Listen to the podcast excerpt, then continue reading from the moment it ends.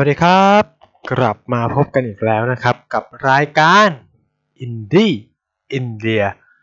รายการในเครือ Infinity Podcast ที่จะมาบอกเล่าเรื่องราว ความวุ่นวาย ความมหัศจรรย์ใจ ความร้ายระเบียบ หรือ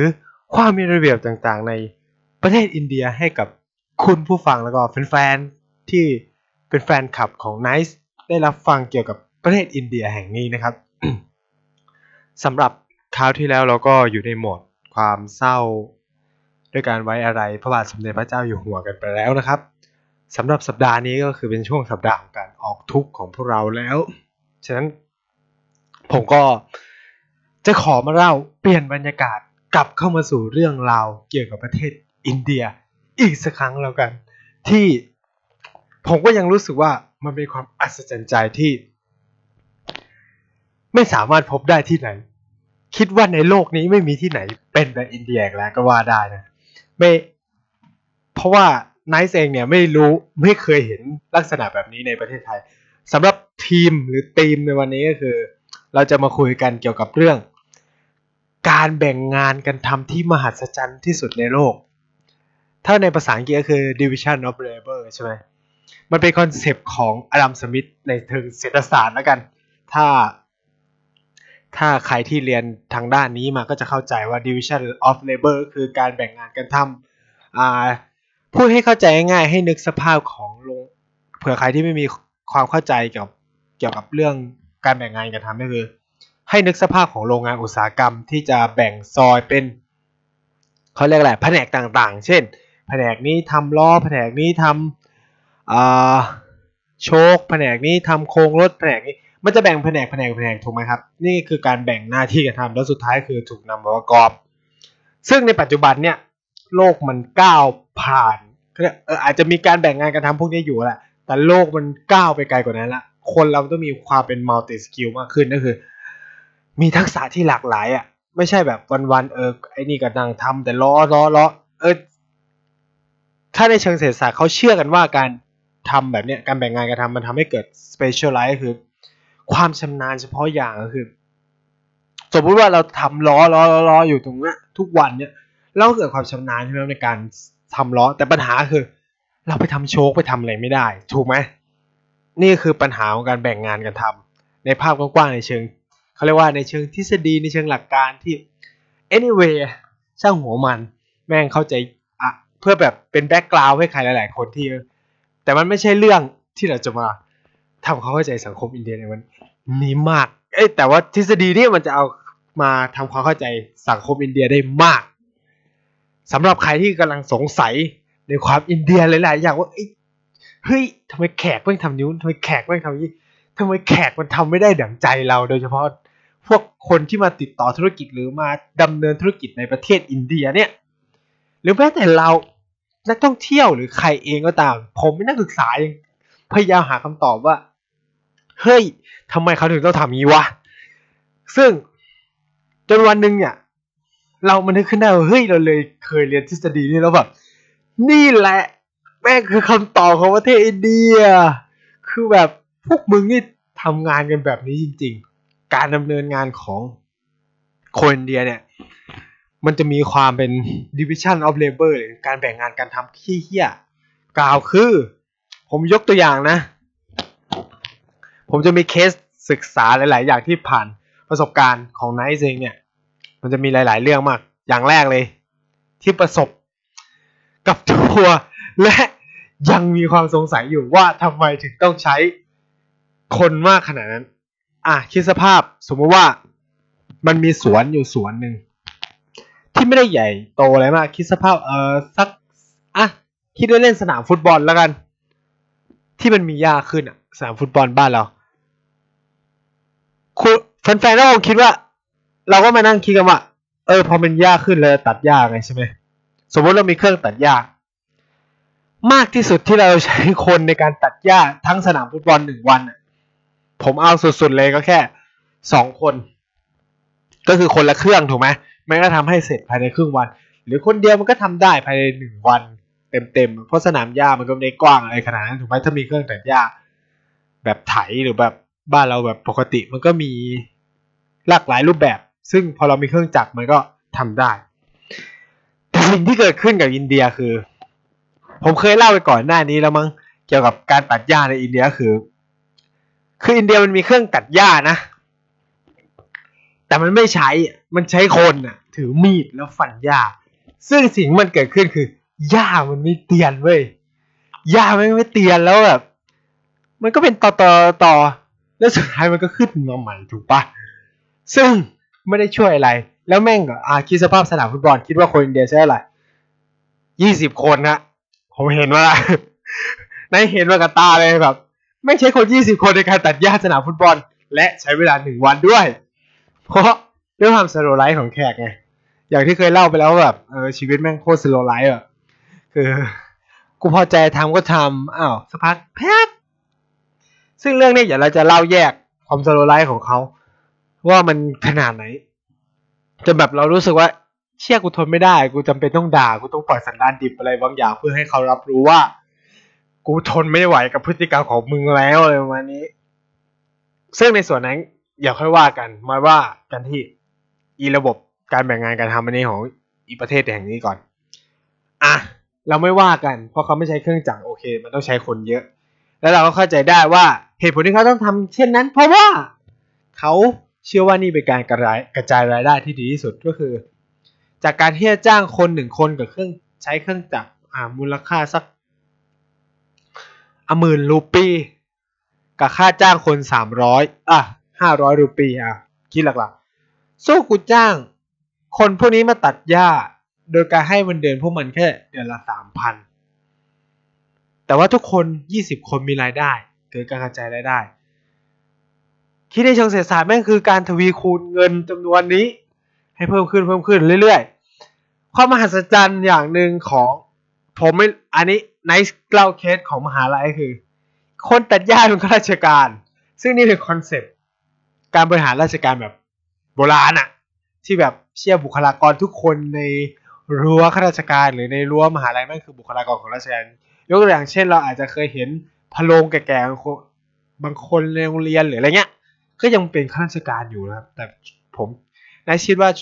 เอ่อกลุ่มข้าราชการเหล่านี้น่าจะหมดและส่วนใหญ่เป็นอัตราจ้างหรือจ้างเงิน ได้เงินเดือนธรรมดาอะไรว่าไป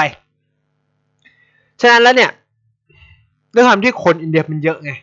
มันก็ต้องกระจายเงินให้เยอะ ไม่งั้นคนมันก็จะอดตายอะไรเงี้ย เออเราเข้าใจได้เว้ย แต่ ที่ไหนไม่มีความเข้าใจอย่างหนึ่งคือไหนไปเจอเว้ยที่ที่ห้างสรรพสินค้าแห่งหนึ่ง มันมีการจ้างคนมาตัดหญ้าเหมือนกันแต่อันนี้มันมีเครื่องจักรเว้ยแต่สิ่งที่มันเกิดขึ้นคือหนึ่งเครื่องตัดหญ้าเนี่ย มีคนคุมถึงสามคน ซึ่งเป็นอะไรที่คิดยังไงแม่ก็ไม่ make sense ไง คือหนึ่งลองคิดนะ ไอ้เครื่องตัดหญ้าเนี่ยมันก็มีคนไถได้แค่คนเดียวถูกปะทำไมมันใช้คนสามคนในการคุมเว้ย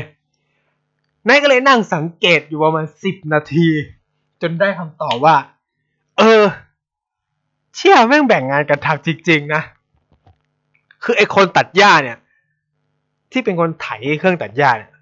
มันคือมีหน้าที่ไถจริง ๆ เว้ย คือ อะ เดี๋ยวจะเล่าว่ามันแบ่งงานกันยังไงสามคนเนี่ย คนที่หนึ่งเนี่ยเป็นเหมือนคนมองลายอะ จะเดินนำเครื่องตัดหญ้าเว้ยซึ่ง อันนี้ยังหาคำตอบไม่ได้ว่ามีไอคนนี้เพื่อเชี่ยอะไรด้วยนะไอคนที่สองก็เป็นคนไถ ส่วนคนที่สามเนี่ย เป็นเหมือนคนที่นายจ้าง จ้างไอเชี่ยเนี่ยเพื่อมาคุมเป็นคนตัดหญ้าให้มันตัดหญ้าเก็ตไหมว่าสามคนนี้มันทำงานสัมพันธ์กันยังไง ก็คือ ด้วยความที่เคยบอกว่าคนอินเดียมันสโลไลท์ใช่ไหมฉะนั้นแล้วไอคนที่สามที่ถูกมาคุมเนี่ยมันเลยมีความจำเป็นไง เพราะไม่งั้นไอคนที่สองที่เป็นคนตัดหญ้ามันก็จะไม่ทำงานเลยเพราะมันจะขี้เกียจไง เพราะว่าคนที่มันรับงานรายวันนี่ มันไม่ได้รับงานตามรับเงินรายวัน ไม่ได้รับเงินตามผลงาน ฉะนั้นแล้วเนี่ย มันก็ต้องเตะถั่วให้งานเสร็จช้า เพราะมันเพราะมันไม่รู้ว่าพรุ่งนี้มันจะมีงานจ้างไหมซึ่ง ฉะนั้นแล้วแม่งก็จะทำทุกอย่างให้ช้าเว้ยเพราะมันจะรู้สึกว่าพรุ่งเนี้ยมันจะไม่มีอะไรทำแล้วมันก็จะไม่ได้ค่าจ้าง ฉะนั้นมันก็เตะทวงอะทำงานช้า โอเคสองคนนี้เข้าใจได้นะไอ้สองคนนี้ผมเข้าใจได้ แต่คนที่คนที่เป็นคนนำลายเนี่ยคือมึงมีเพื่อ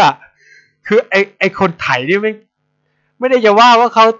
ไอ้นี่มันตาบอดเหรอ มันไม่รู้ว่าต้องตัดยังไงอะไรอย่างเงี้ยหรอหรือต้องมีคนชี้นำมันขนาดนั้นเลยเหรอมันซื่อเบื้อขนาดนั้นเลยซึ่งอันนี้ก็ยังหาคำตอบให้กับตัวเองไม่ได้เว้ยคือถ้าใครมาอินเดียลอง ไปลองหาดู มันจะได้เจอลักษณะแบบนี้บ่อยๆมากสำหรับไอ้พวกคนตัดหญ้าพวกนี้เนี่ย ซึ่งลักษณะแบบเนี้ยมันไม่ได้เกิดจากการตัดหญ้าเนี่ยมันอยู่ในระบบงานทุกอย่างของอินเดียเลยอินเดียนี่มันเหมือนกับ ย้อนไประบบราชการเมื่อแบบร้อยปีสองร้อยปีของประเทศไทยเลยว่าเออปัจจุบันไทยมันอาจจะมีบ้างเหลือบ้างอยู่แหละเออในระบบทหารหรืออะไรเงี้ย แต่ส่วนใหญ่เราก็มีความปรับตัวไง ทั่วโลกมันปรับตัวระบบราชการเลย ที่งงคือไอ้พวกคนตัดหญ้านี่ไม่ก็เป็นข้าราชการเว้ยมันก็ยังทำงานเช้าเช้าเย็นเช้าแล้วหญ้ามันไม่ได้มีให้ตัดทุกวันไงคือแค่นี้ก็สงสัยแล้วว่าเจ้าพวกเชี่ยนี้ไว้ทำอะไรมากมายถูกไหมอาจอาจจะมีหน้าที่หนึ่งก็คือ รดน้ำต้นไม้โอเค อันนี้เข้าใจได้เป็นคนสวนอะไรเงี้ย แต่ไม่จำเป็นต้องซัดเตนคนพวกเนี้ยคือดำรงรักษาคนไม่ได้ไปเยอะขนาดนี้มาก ซึ่งแม่งเปลืองงบประมาณสุดๆเลยเว้ย คือแบบเวลาดูแล้วแบบเฮียแบบอยากเข้ามาแก้ไขอะไรบางอย่าง แล้วแบบมหาลัยแม่งชอบบอกเงินไม่พอเงินไม่พอแล้วมันก็ไปเพิ่มเงินเข้าเรียนของนักศึกษาเว้ยนักศึกษามันก็ประท้วงก็เป็นที่มาของการหยุดเรียน วังวนมันก็หมุนอยู่เงี้ย ไม่จบไม่สิ้นฉะนั้นเนี่ย ระบบราชกาอินเดียอินเดียเนี่ยแม่งมีปัญหาพอสมควรเลยอะต่อจากเคสการตัดหญ้าล่าสุดเลยไหนเพิ่งไปเจอเหตุการณ์นี้มาสดสดร้อนร้อนเมื่อวันศุกร์ที่ผ่านมานี่เองคือคือ คือแบบเราเรามีเรียนเช้าเว้ยเราก็มาแต่เช้า อาจารย์ก็มาแต่เช้า สิ่งที่มันเกิดขึ้นคือ เราเข้าห้องไม่ได้ เพราะเจ้าหน้าที่ทำความสะอาดเนี่ยกำลังทำความสะอาดห้องเรียนอยู่ลองคิดคอนเซปต์ของการทำความสะอาดบ้านเราก็คือมันก็ทั้งระบบใช่ไหมแต่ความมหัศจรรย์เรื่องการแบ่งงานกันทำของอินเดียเนี่ยมันเกิดขึ้น แม้กระทั่งในเรื่องการทำความสะอาดเว้ยยกตัวอย่างนะเว้ยคือแบบ เราก็มีความคิดว่า เออไอ้นี่เป็นคือเราจะได้ เพราะว่าอีห้องเรียนพวกนี้มันจะเก่าไงด้วยความที่แบบอินเดียช่วงนี้มันจะฝุ่นเยอะเชี่ยเชี่ยหมอกควันก็เยอะ ใครจะมาเที่ยวอย่ามาตอนนี้เลยแม่งแบบหมอกควัน pollution เชี่ยมากนี่เสียงยังแย่อยู่เลยเพราะไอเนี่ยแหละ ยังไอไม่หยุดมาสองเดือนแล้ว คิดว่ากลับไทยคงต้องเช็คมะเร็งปอดเป็นอย่างแรก อืม คือช่วงนี้บรรยากาศของอินเดียโคตรย่ำแย่เลย โดยเฉพาะที่เดลีนะ ที่อื่นก็พอประมาณ อะฉะนั้นพอมันมีฝุ่นเยอะเข้าใจได้พื้นมันสกปรกสิ่งที่มันเกิดขึ้นก็คือไอคนนี้ก็มาทำความสะอาดการมาทำความสะอาดที่นี่ของห้องเรียนเนี่ย มีความอัศจรรย์ใจอย่างหนึ่งคือต้องทำเรื่องไปนะครับ ต้องทำเรื่องไปยังเขาเรียกว่าอะไรอะ เป็นเขาเรียกว่าเป็นหัวหน้าผู้ดูแลคนทำความสะอาดของตึก อ่าเขามีไฮรักีไงเขามีเขาเรียกว่าลำดับขั้นบังคับบัญชาของเขาอะ คืออย่างที่บอกอะ ทุกคนในนี้มันเป็นข้าราชการหมดเว้ยสิ่งที่มันเกิดขึ้นมันก็คือทำเรื่องไงแล้วในแต่ละตึกเนี่ย ก็คือตึกนี้ก็คืออยู่คือบอสใหญ่สุดก็คือคณะบดีนั่นแหละ คณะบดีก็ ก็จะต้องแต่ละตึกเนี่ยก็จะมีเขาเรียกว่า หัวหน้าใหญ่คุมคนทำความสะอาดเนี่ย ซึ่งแต่ละชั้นเนี่ยก็จะมีคนทำความสะอาดประจำชั้นนะฮะและคนทำความสะอาดประจำชั้น แต่ละชั้นเนี่ยจะมีประมาณสามคนด้วยกัน ให้นึกภาพ อันนี้ลองนึกภาพ แต่ละชั้นมีสามคน สิ่งที่แม่งเกิดขึ้นคือ ห้องเรียนทั่วห้องแม่งสกปรกซึ่งโคตรจะงง และก็มาได้คำตอบจริง ๆ ก็คือวันศุกร์ที่ผ่านมา เพราะ อาจารย์แกขึ้นมากๆ แกก็เลยเมาส์แตกให้ฟัง คิดสภาพการทำงานของระบบราชการอินเดียในเรื่องทำความสะอาดเนี่ยมันเป็นอย่างนี้นะ คืออีคนทำความสะอาดสามคนที่ถูกจ้างมาเนี่ย มันมีหน้าที่สำคัญของมันคือทำความสะอาดระเบียงทางเดินอะแค่นั้น แล้วก็เออมันจะมีสามคนเนี่คนเหนือทำความสะอาดระเบียงทางเดินก็คือ เป็นคนกวาด อีกคนนึงอะเป็นคนถู และไอคนที่สามเนี่ยคือเหมือนบ่อยอะบริการพ่ออาจารย์ที่อยู่บนชั้นนั้นๆอะไรประมาเนี้ยฉะนั้นแล้วเนี่ยด้วยความที่มันแบ่งงานกันทำสิ่งที่มันเกิดขึ้นคือ มันจะไม่ก้าวไก่งานกันเลยเว้ยถ้าไอคนกวาดไม่มากวาดใช่ไหมไอคนถูก็จะไม่กวาด มันจะถู ถ้า คนถูไม่มาคนกวาดก็จะกวาดคือเขาก็ทำของเขาไปอะเขารู้สึกว่าเขาไม่ได้มีหน้าที่ต้อง ไปทำหน้าที่ของคนอื่น ใช่ไหมมาเล่ากันทางกองสารห้องเรียนฉะนั้นหน้าที่ของอีสามคนนี้ก็คือมันทำระเบียงอย่างเดียวทางเดินอย่างเดียวใช่ไหมการจะให้มันมาทำความสะอาดในห้องเรียนเนี่ย ซึ่ง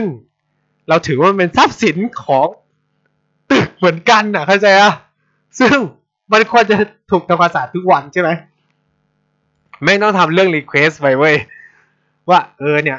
ต้องการให้มีการทำความสะอาดในห้องเรียน มีการถูพื้นอะไรเงี้ยความเชื่อของอินเดียก็คือ เพื่อนผมไม่ไม่เขียนไปมันเสือกเขียนไปว่าให้มาแบบทำความสะอาด เช็ดถูภายในห้อง พื้นของห้องเรียนที่เป็นความสกปรกเพราะฝุ่นอะไรเงี้ยมันก็อธิบายไปอย่างเงี้ยมันก็มาจริงเว้ยสิ่งที่แม่งโคตรหาคือเว้ยมันมาถูอย่างเดียวจริงๆอะคือมันไม่กวาดเว้ยเพราะว่าเราไม่ได้เขียนรีเควสไปว่าให้มันกวาด มันมาถูอย่างเดียว ที่แม่งฮากว่านั้นก็คือ อาจารย์ไม่มองเข้าไปว่า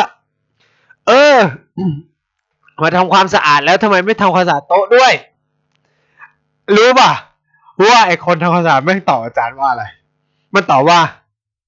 ก็คุณเขียนรีเควสต์มาแค่ผมอะทำความสะอาดพื้น แค่ถูพื้น ไม่ได้บอกให้ผม มาทำความสะอาดโต๊ะ แล้วการทำความสะอาดโต๊ะเนี่ยก็ไม่ใช่หน้าที่ของผมด้วย ฉะนั้นแล้วเนี่ย คุณต้องไปเขียน request มาใหม่ แล้วก็ เดี๋ยวจะมีคนมาทำความสะอาดโต๊ะเอง ซึ่งมันเกิดความ contrast ไงว่า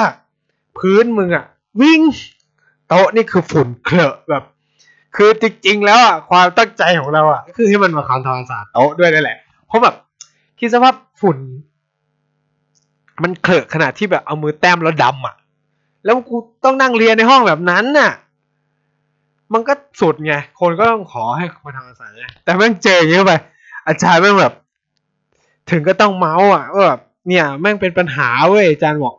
แบบเนี่ย คือด้วยความที่ คือเป็นอาจารย์ที่ไม่ได้มีพลานุภาพสูงขนาดที่จะไปสั่งนู่นสั่งนี่ได้นะเพราะว่าทุกคนเป็นข้าราชการเหมือนกันสิทธิ พวกนี้มันจะแบบบ้าอำนาจอะมีอำนาจพอสมควร แม้จะมันจะเป็นคนถูพื้นแต่ว่าคือ ผมพยายามคิดนะว่าไอ้การแบ่งงานกระทำเนี่ยมันซึมซับยังไง ซึ่งคำตอบแม่งง่ายๆก็อาจจะเป็นวันหน้าแหละ เพราะว่าให้อาจารย์ไปทำความสะอาดอาจารย์แม่งก็ไม่ทำเว้ย คือมันก็มองว่ามันไม่ใช่หน้าที่ของมันหน้าที่ของมันคือการสอนเหมือนกันอะไรประมาณเนี้ย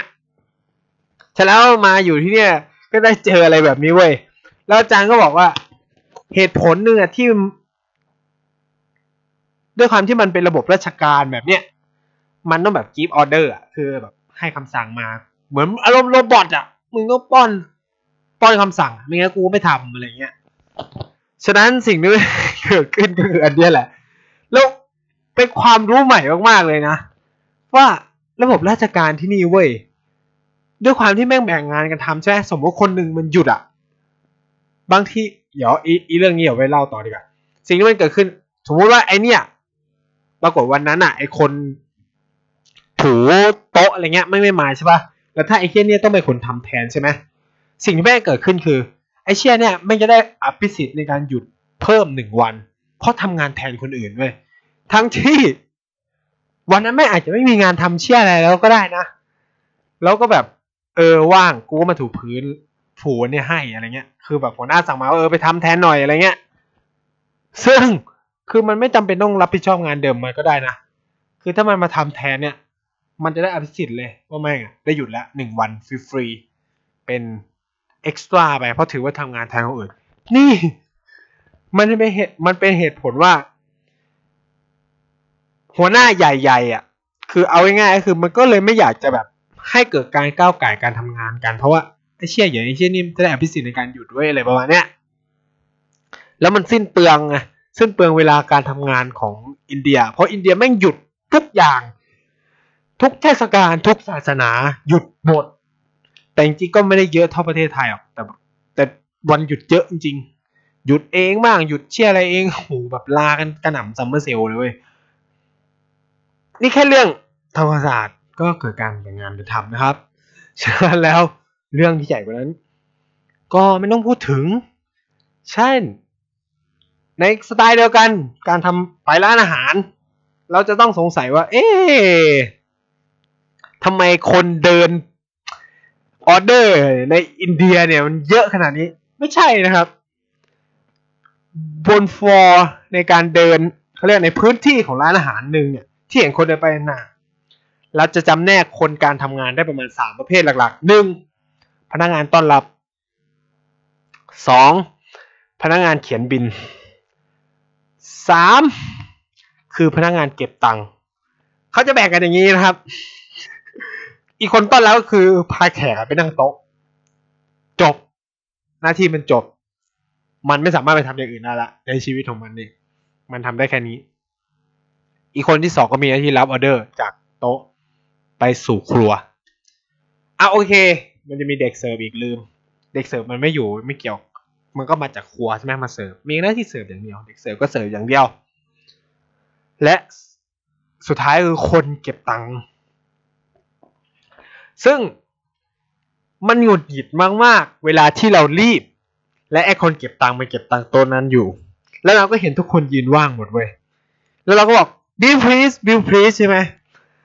อะอันนี้ไม่รู้ว่าใครเจอว่าอันนี้จะเจอบ่อย เจอเชี่ยๆไม่รู้ดวงซวยเชี่ยอะไรเจอกับประสบการณ์นี้ตลอดเวลาเลย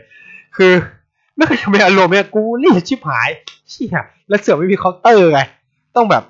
มารับเอาตังมาฟึบฟับฟึบเนี่ยต้องบริการต้องรอเขามาบริการใช่ป่ะกูก็รอไปสิมาไอ้นั่นก็เช็คยินช้าอีกโอ้ยแล้วเราก็เรียกมันเว้ยมันก็บอก wait wait wait ไม่ใช่หน้าที่มันอะไรวะเนี่ยกูแบบเชี่ยแล้วมึงจะมายืนเชี่ยกันเยอะแยะ ถูกป่ะแล้วถ้าสังเกตอะแต่ร้านมันจะมีคนเช็คเงินอยู่แค่คนเดียวเลยนะอารมณ์แบบ มันเป็นเหมือน high skill อะมันเป็นแบบเชี่ยคนคิดเลขได้แม่งมีการศึกษาไง คนจดบิลแม่งแค่พอรู้ภาษาก็พอถูกไหมว่าสั่งอะไรอะไรเงี้ย ซึ่งอีกคนจดบิลแม่งก็มีปัญหาไง พอมันบางทีแบบไปร้านอาหารที่ โอเค เหมือนจะระดับกลางๆ เนี้ยคนจดบิลอาจจะแบบ ไม่สันทัดภาษาอังกฤษมาก สิ่งแม่งเกิดขึ้นคือ ไม่ออเดอร์เพิ่ม ออเดอร์ก็หาย ไม่ออเดอร์หายแม่งก็ไม่ใช่สิ่งที่เราสั่งเข้าใจอารมณ์ปะด้วยความที่นางงงเว้ยว่าเราพูดว่าอะไรหลายๆครั้งอะไรเงี้ยนางก็จะแบบเบลอๆแล้วก็หน้ามืนออกมา สิ่งที่ผม ไนซ์เองเนี่ยขอแนะนำคนไทยเลยนะ ว่าถ้าสิ่งที่คุณสั่งไปมันไม่ใช่สิ่งที่เราสั่งจริงอะ ให้ยืนกรานอย่างหนักแน่นว่ากูไม่เอากูไม่แดกคืออย่างมันคืออะแล้วแต่คนละกันอาจจะหน้าบางอะไทยกินกินไปก็ได้ แต่แบบ อย่า เพราะว่าแขก บางทีแม่งก็ตั้งใจโกงเว้ย มันอยากให้เรากินของแพง ไม่รู้ไปเชื่ออะไร กูสั่งของร้อยดึงแม่งชอบเสิร์ฟผิดแบบราคาห้าร้อยมาให้ ซึ่งมึงโวต้องการอะไรจากกูอะคำถามอะ คือสิ่งที่เราทำคือ กูไม่ได้สั่ง กูไม่เอา ซึ่งมันเป็นสิทธิของเราเลยครับ จริงๆว่าในทางกฎหมายก็คือ ไม่ว่าจะในไทยหรืออะไรก็ตามอะ ถ้าเขาเสิร์ฟในสิ่งที่เราไม่ได้สั่งนี่เรามีสิทธิ์ปฏิเสธนะครับ เพราะว่ามัน ด้วยความที่เราด้วยความที่ไนซ์เองเนี่ยเรียนวิชากฎหมายแพ่งมาสมควรเขาบอกว่าไอตอนที่เราสั่งไปครั้งแรกมันเป็นเหมือนข้อเสนอครั้งแรกใช่ไหมแล้วโอเค ฝั่งร้านรับ สมมุติว่ายกตัวอย่างก็คือ ของที่ส่งมาเนี่ย มันไม่ตรงตามที่เราสั่ง เท่ากับสัญญาเนี่ย มันเริ่มใหม่ สัญญาที่เราทำกันระหว่างสองคนระหว่างเรากับร้านเนี่ย มันเริ่มใหม่ก็คือร้านไม่ offer สิ่งนี้เข้ามาให้เราเว้ยอันเก่ามันจบไปแล้วไง เพราะว่าถือว่า เชี่ยนี่ละเมิดแหละเขาเรียกว่าอะไรไอ้ร้านแม่งทำผิดกฎแล้วเข้ากับ cancel แล้ว คือทำให้เราอะฉะนั้นแล้วสิ่งที่ร้าน offer มาปุ๊บมันอยู่ที่เราไงอำนาจเป็นของเราเว้ยไม่ใช่อำนาจเป็นของร้าน เข้าใจอะฉะนั้นแล้วเวลามาที่เนี่ย ผมบอกคนไหนเนี่ยพยายามย้ำคนเนี่ยยาวสันดานไทยๆมา ดูในคลิป ที่ผ่านมาอย่าเอาสันดานไทยๆมาเด็ดขาดอย่ามาหน้าหนานะไอ้หน้าบาง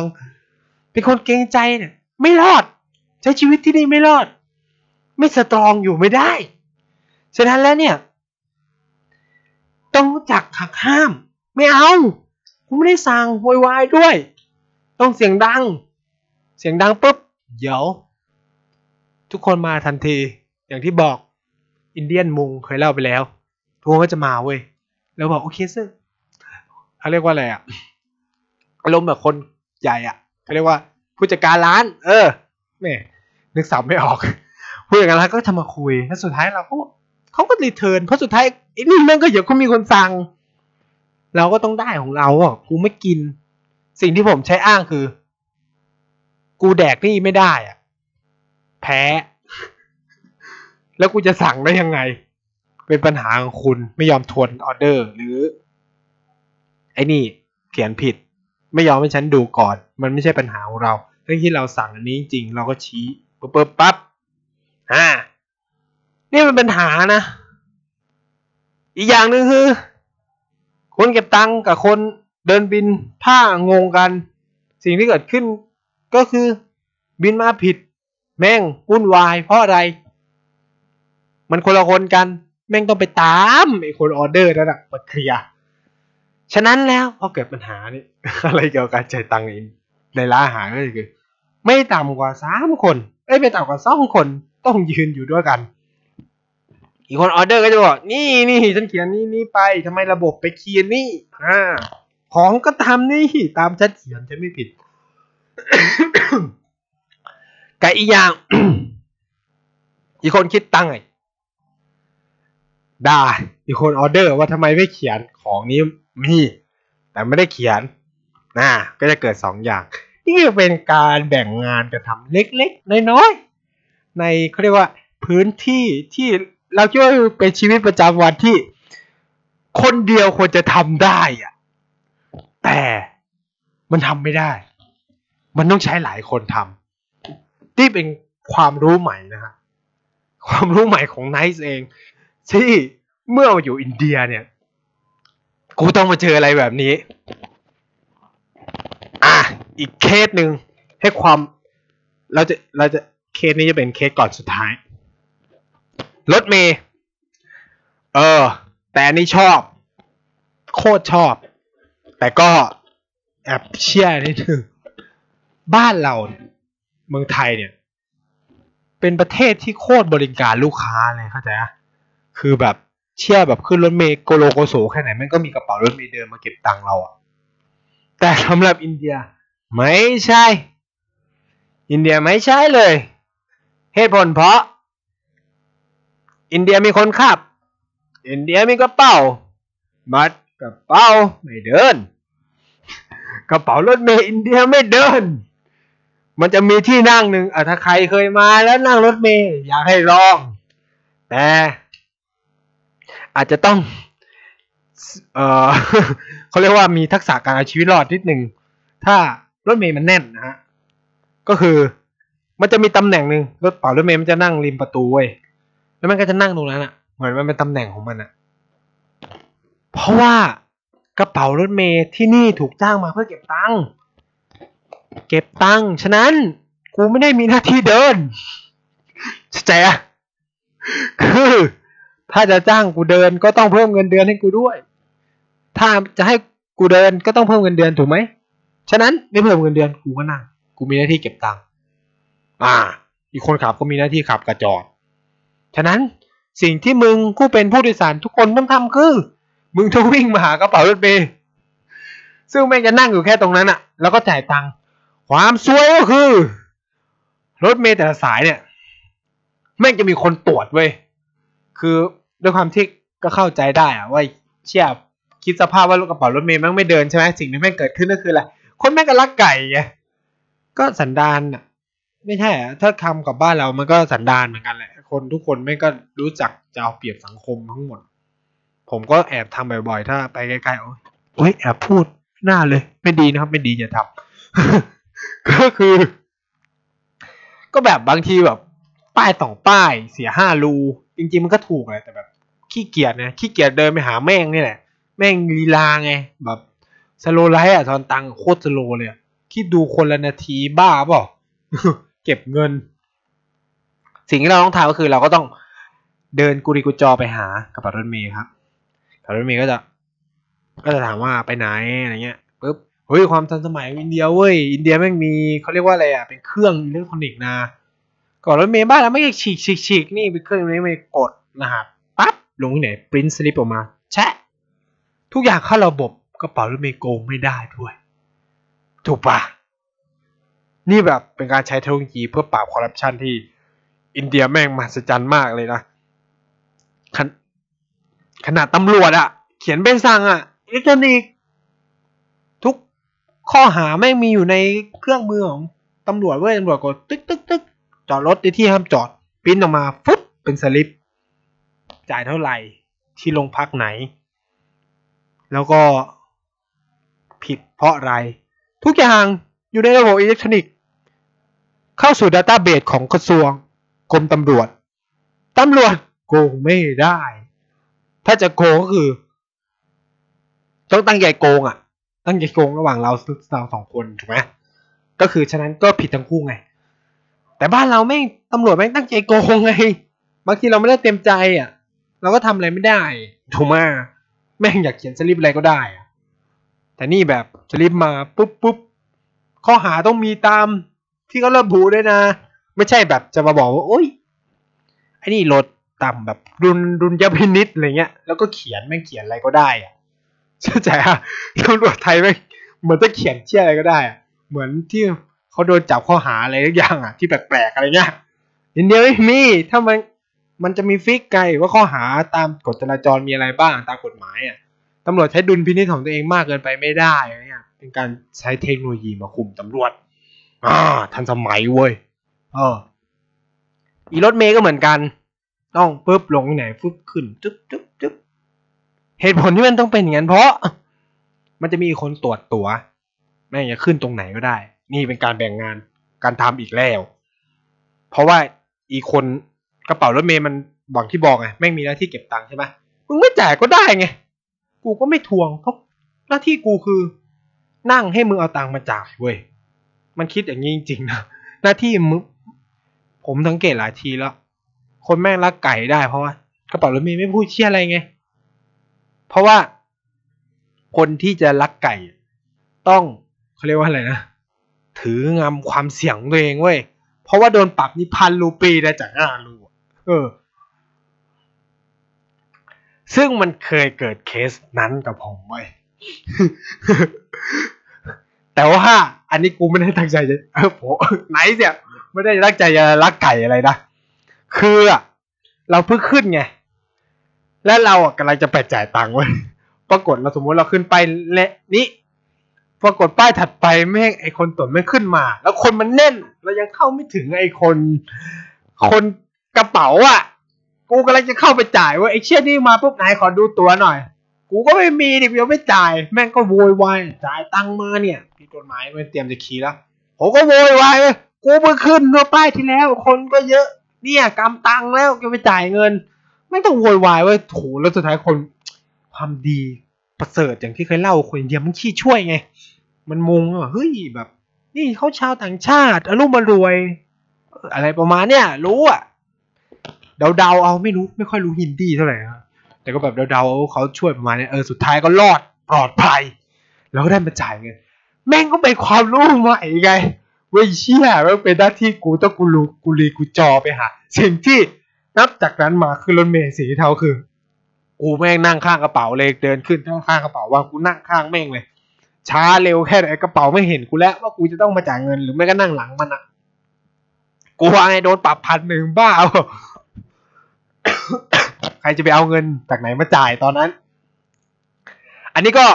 เป็นเหตุการณ์หนึ่งของ case study นะเป็นบทเรียนเป็นบทเรียนของเรื่อง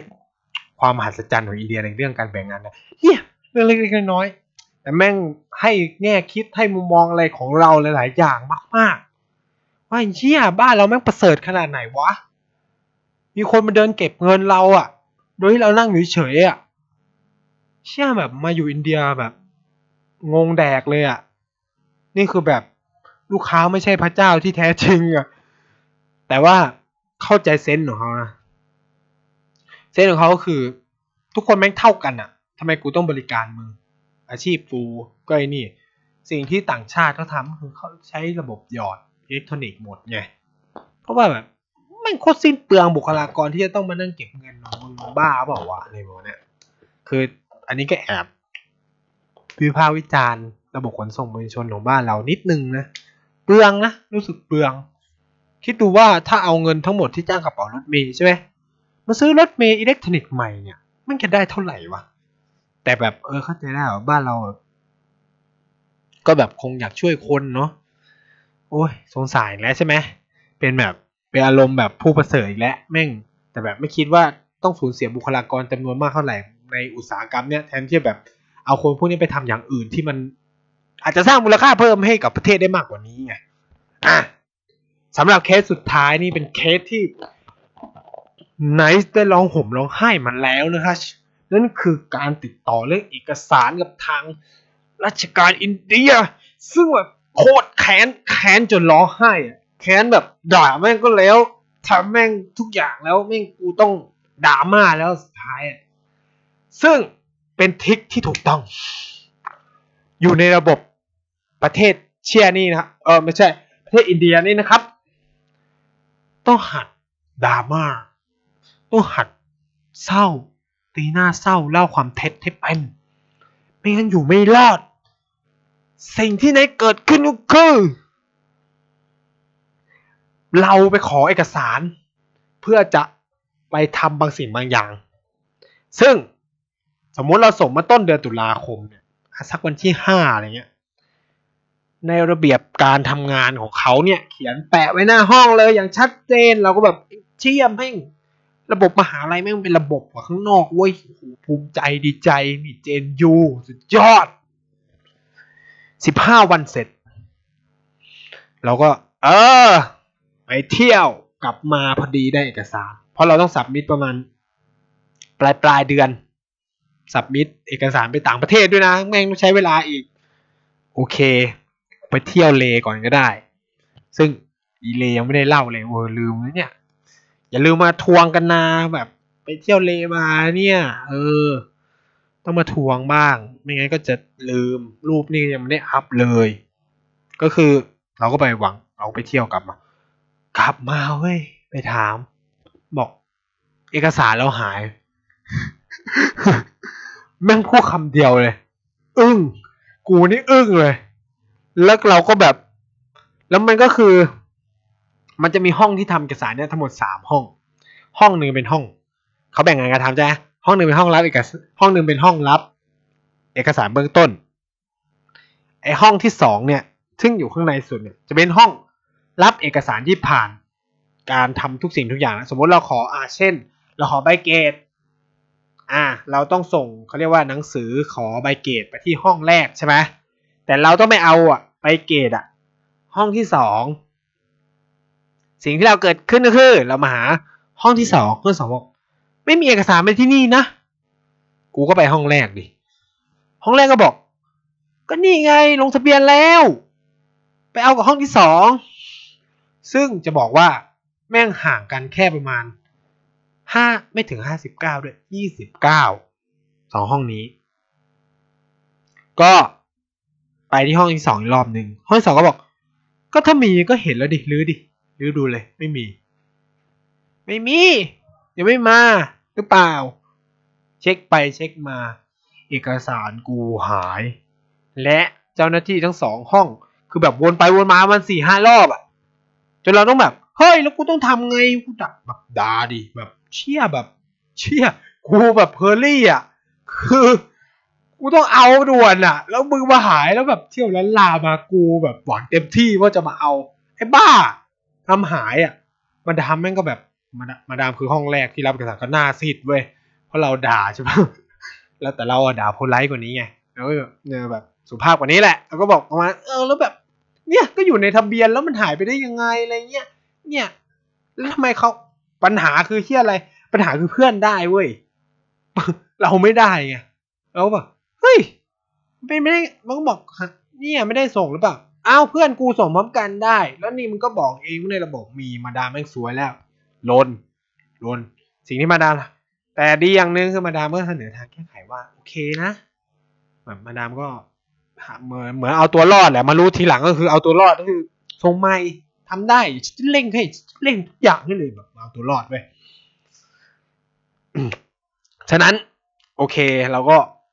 แต่ว่าพี่เราเนี่ย เอ้ยเพื่อนเราที่ได้ใช่ไหมคือเหมือนกับว่ามันได้ก็จริงแต่ว่าเหมือนเอกสารมีปัญหาอย่างหนึ่งก็คือมันต้องไปเซ็นที่ คณะบดีหลายอย่างเขาต้องย้อนกลับไปเซ็นที่คณะบดีใช่ปะสิ่งที่มันเกิดขึ้นก็คือเขาก็ไปหาห้องคณะบดีเว้ยที่ไม่หาคือไม่เจอเอกสารผมที่นั่นเว้ยสรุปก็คือ อีห้องเนี่ย อีห้องที่รับเรื่องเนี่ย มันก็ส่งไปห้องที่สองแล้วจริงๆแหละแต่ปรากฏว่าอีห้องที่สองเนี่ย ส่งเรื่องไปที่คณะ แล้วก็ลืมว่าตัวเองส่งหนังสือไปที่คณะแล้ว แล้วก็ไม่ได้ติดตามทวงเชี่ยอะไรเลย สมมติเราส่งวันที่ห้าใช่ไหมคณะบดีเนี่ยเซ็นของผมเนี่ยตั้งแต่วันที่ประมาณวันที่สิบก็ห้าวันก็ปกติเสร็จ แต่ว่าห้าจนวันที่ยี่สิบกว่า มันหนังสือยังไม่ถูกส่งมาที่นี่ เพราะว่าไอเนี่ยไม่ทวงมันลืม แม่งก็สุดดิผม ก็เลยเอามาปุ๊บเราบอกเนี่ย ก็เลยไปหามาดามว่าเนี่ยฉันเจอแล้วนะ มันไปอยู่ที่คณะบดีทำไมถึงไม่รู้แบบ ตอนนั้นคือ strong angry แล้วแบบกูไม่ไหวแล้วเหี้ยแบบ เครียดไงแบบ หลายเรื่องด้วยอะ เออ แบบทุกอย่างสะสมอะโฮมซิกด้วย กูต้องมาเจอระบบราชการแย่ๆ เรื่องเรียนกูก็แย่ตอนนี้ โอเค มาดามว่าโอเคเดี๋ยวรีบส่งเรื่องมาดามก็ตอนแหลแหละ เออก็ เข้าใจแล้วก็รีบมันก็บอกห้าวันได้มันสุก มันสุกร์ที่แล้ว หมายถึงมันสุกร์ที่แล้ว ได้แน่นอน การันตีป้าบ ผมก็เว้นเลย เพราะระบบราชการอินเดียเนี่ย แม่งพูดคำไหนเนี่ย มึงไปก่อนก็ช่วยอะไรไม่ได้นะ นอกจากจะร้องห่มร้องไห้ สิ่งที่เกิดขึ้นคือ ผมแม่งไปวันศุกร์เว้ยปรากฏเอกสารไม่เสร็จ แม่งเชี่ยวันศุกร์ที่ผ่านมาแม่งก็ใกล้จะสิ้นเดือนแล้วไง ตอนนี้ก็แบบ หมดกำลังสุดละไอ้ลุงห้องที่สองก็เลยบอกว่า งั้นมานี่ไปกับฉันไปหาคนเซ็นเลยกูแบบเฮียไปหัวหน้าใหญ่เว้ยเออมีหวังขึ้นมาจะทำได้ สิ่งที่หัวหน้าใหญ่ว่า ไม่รู้จะได้เมื่อไหร่ ไอ้คนผิดเอกสาไม่มา สวยละกู อย่างที่บอกไง มันแบ่งงานกันทำลุงเนี่ย ลุงในห้องที่สองที่คือเล่าเนี่ยมีหน้าที่ แจกเอกสาร ซึ่งจะมีบอสของแกอะหัวหน้าแกอีกคนนึงอะ ซึ่งเราก็คุยกับแกแล้วแหละ แกก็บอกวันศุกร์ได้เหมือนกัน เหมือนมาดามแม่เป๊ะ ความฮาของวันนั้นก็คือเดินผ่านห้องมาดามเว้ย แป๊บเดียวกลับออกมาจากห้องลุงใช่ไหมเพราะเราต้องไปรับของที่ห้องลุงห้องที่สองไง ผ่านห้องมาดามห้องมาดามแม่งล็อกไปแล้วมาดามแม่งหนีไปแล้ว รู้แล้วว่า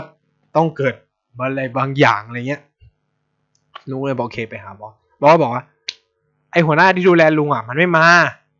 มันไม่มีคนเซ็น มันไม่มีคนพิมพ์เอกสาร ฉะนั้นแล้วเนี่ย ก็อาทิตย์หน้าแล้วกัน แล้ว เราก็ตื้อเว้ยพอเราตื้อเราก็พูดว่า แล้วอาทิตย์หน้านี่วันไหน วันจันทร์ได้ไหมเราก็พูดอย่างวันจันทร์ได้ไหมอ๋อ I don't know เชื่อแบบ นี่คือระดับหัวหน้าที่มึงเป็นด็อกเตอร์นะใช้คำว่าด็อกเตอร์จบปริญญาเอก I don't know I don't know when he back I don't know how long he will on leave ก็คือ แม่งตอบว่า กูไม่รู้อะ ลูกน้องกูแม่ง ไม่รู้จะลานานแค่ไหนเฮียแม่งเหมือนเราแบบฝันสลายอะ แม่งกู submit ไม่ทันนี่ ทุกอย่างที่กูทำมาแม่งจบอะ เอกสารนี้สำคัญสุดอะเหลือแม่งชิ้นเดียวด้วย แล้วแม่งควรตีนไง อะ บอกก็ได้ว่าขอเอกสารอะไร ขอเอกสารที่บอกว่าเรียนที่นี่เป็นภาษาอังกฤษเว้ย แล้วม่งกวนตีนไง แล้วเราเรียนคณะอะไร คณะการระหว่างกะอาการระหว่างประเทศศึกษา international study ชื่อแม่งก็บอกแล้วต้องเรียนภาษาอังกฤษ แม่งก็บอก ฉันไม่รู้ไอเนี่ยคือ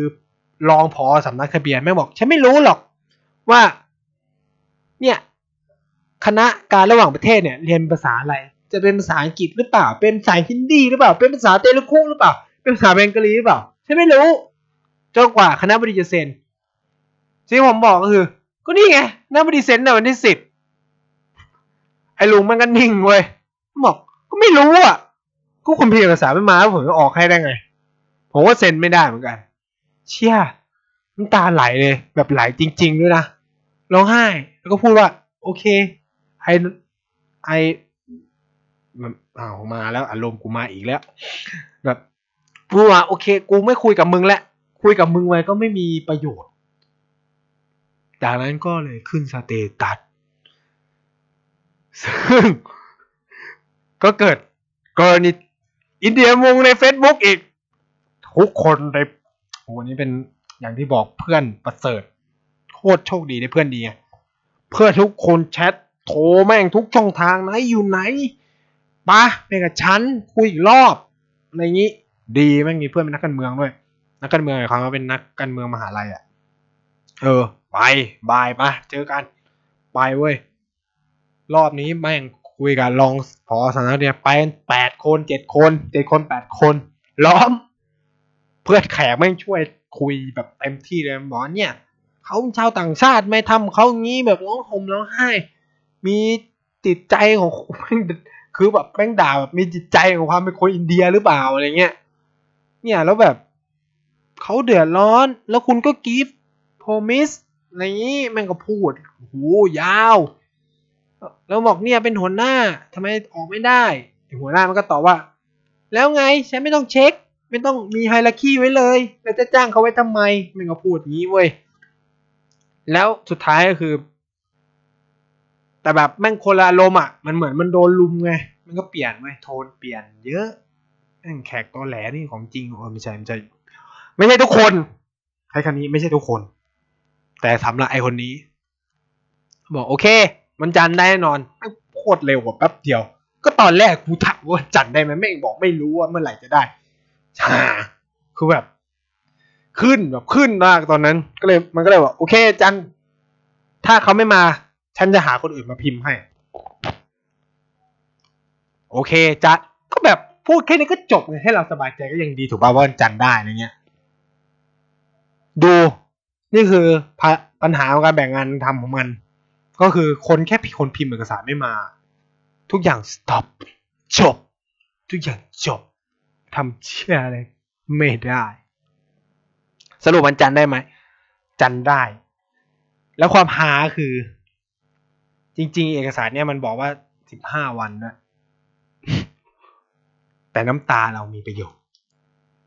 ฉะนั้นแล้ว สุดจริง ๆ ร้องไห้ อย่าด่าดีกว่า ร้องไห้ คนเดียเป็นคนชาติหนึ่งที่เห็นน้ำตาแล้วใจอ่อน จริง ๆ รู้สึกได้อย่างนั้นยิ่งถ้าเราไปต่างชาติแล้วน้ำตาไหลนี่แบบเขารู้สึกว่าเขาเชี่ยมากเลยนะ ว่าแบบทำให้เกสอะร้องไห้อะทำให้คนอื่นร้องไห้เลยประมาณเนี้ยจริง คือถ้าเราแองกี้ไปอะมันไม่มีประโยชน์เว้ยยิ่งอารมณ์ร้อนอะแขกก็ยิ่งมอไอ้เหี้ยนี่ไม่มีวุฒิภาวะในการควบคุมอารมณ์เลยปรมาเนี้ยแต่ร้องไห้นี่แขกแม่งรู้สึกว่า เชื่อคนคนนี้ต้องไม่ไหวจริง ๆ แล้วอะ คือมันต้องซัฟเฟอร์มากๆอะไรประมาณเนี้ยเขาถึงร้องไห้ออกมา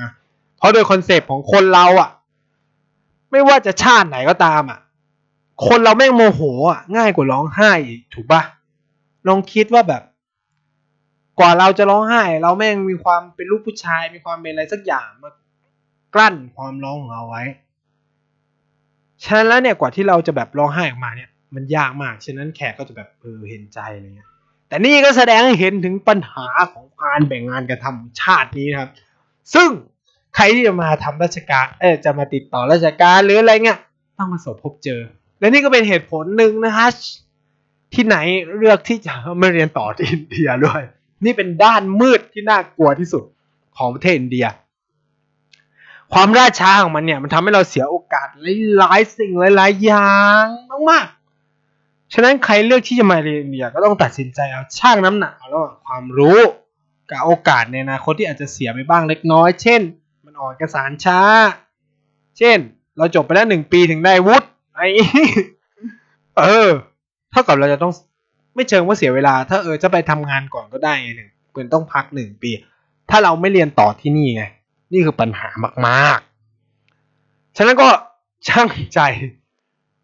จะมาเรียนที่นี่จะมาทำงานที่นี่จะมาติดต่อทำธุรกิจทำอะไรที่อินเดียเนี่ย ก็ชั่งใจว่าเราจะต้องเผชิญกับปัญหาที่เรียกว่า การแบ่งงานกันทำแห่งนี้ แล้วก็คือการแบ่งงานกันทำของที่นี่ไม่ได้ก่อให้เกิดความ specialize เท่าไหร่เลย มันไม่ค่อยชินเออมันไม่ special อะ มันไม่แบบ professional ด้วยอะมันรู้สึกว่ากูทำงานไปวันๆเพื่อรอมันเกษียณมากกว่าอ่าแล้วงานก็แบบเช้าชามเย็นซามตามระบบราชการปกติ นี่ก็เป็นภาพรวมของตอนนี้ ที่เราจะมาที่เราคุยกันเกี่ยวกับการแบ่งงานกันทำที่มหัศจรรย์ที่สุดในโลก ระบบงานหนึ่งหนึ่ง ที่คนไทยหรือคนทั่วโลกเนี่ยทำได้ในหนึ่งคน อินเดียอาจจะใช้คนสามสี่คนในการทำอย่างอีเอกสารนี่เห็นไหมว่าใช้คนเท่าไหร่ ต่ำๆก็สี่ไม่นับรวมคนเดินเอกสารถ้านับรวมคนเดินเอกสารก็จะห้าหกเจ็ดเพราะว่ามันไปคณะไอ้นู่นไปนี่ แล้วพอมันแบ่งงานกระทำคือ ถ้ามันแบ่งงานกระทำแต่ประสานงานโอเค ปัญหาคือแบ่งแต่ไม่ประสาน ตัวกูของกูของใครของมัน หน้าที่ใครหน้าที่มันไม่ก้าวไก่ายกัน ใครหยุดทุกอย่างหยุดทั้งมันเหมือนกับสมมติไอ้คนแรกหนึ่งสองสามทำมาแล้ว คนที่สี่หายคนที่ห้าอยู่ก็จริง หยุด ทุกอย่างหยุดรอคนที่สี่นี่คือความเลวร้าย ซึ่งก็เป็นบทเรียนใหญ่ ๆ ที่ใครหลายคนอาจจะต้องประสบพบเจอนะครับ สำหรับวันนี้ศัพท์ ภาษาฮินดีที่จะมาสอนกันก็คือคำว่า จุบกระโด จุบกระโด แปลว่า เงียบชัดอัพอะไรประมาณเนี้ยใช้พูดเวลาแบบแขกแม่งวุ่นวายจริงๆอะแม่งพูดมากเลยเนี่ยจุบกระโดผมไม่ชอบใช้เล่นๆเพื่อนแม่งสอนแหละแบบจุบกระโดทุกคนก็จะ stop มันประมาณแบบ เงียบเพออะไรมาเนี่ยอารมณ์แบบชัดอัพเออ สำหรับวันนี้รายการอินเดียอินเดียก็ปลดปล่อยอารมณ์ไปพอสมควร ก็หวังว่าจะให้อภัยกันในคำหยาบที่ผ่านมา ถ้าสนุกก็ฝากแชร์ ฝากติดตามกันด้วย วันนี้ก็สวัสดีนะครับ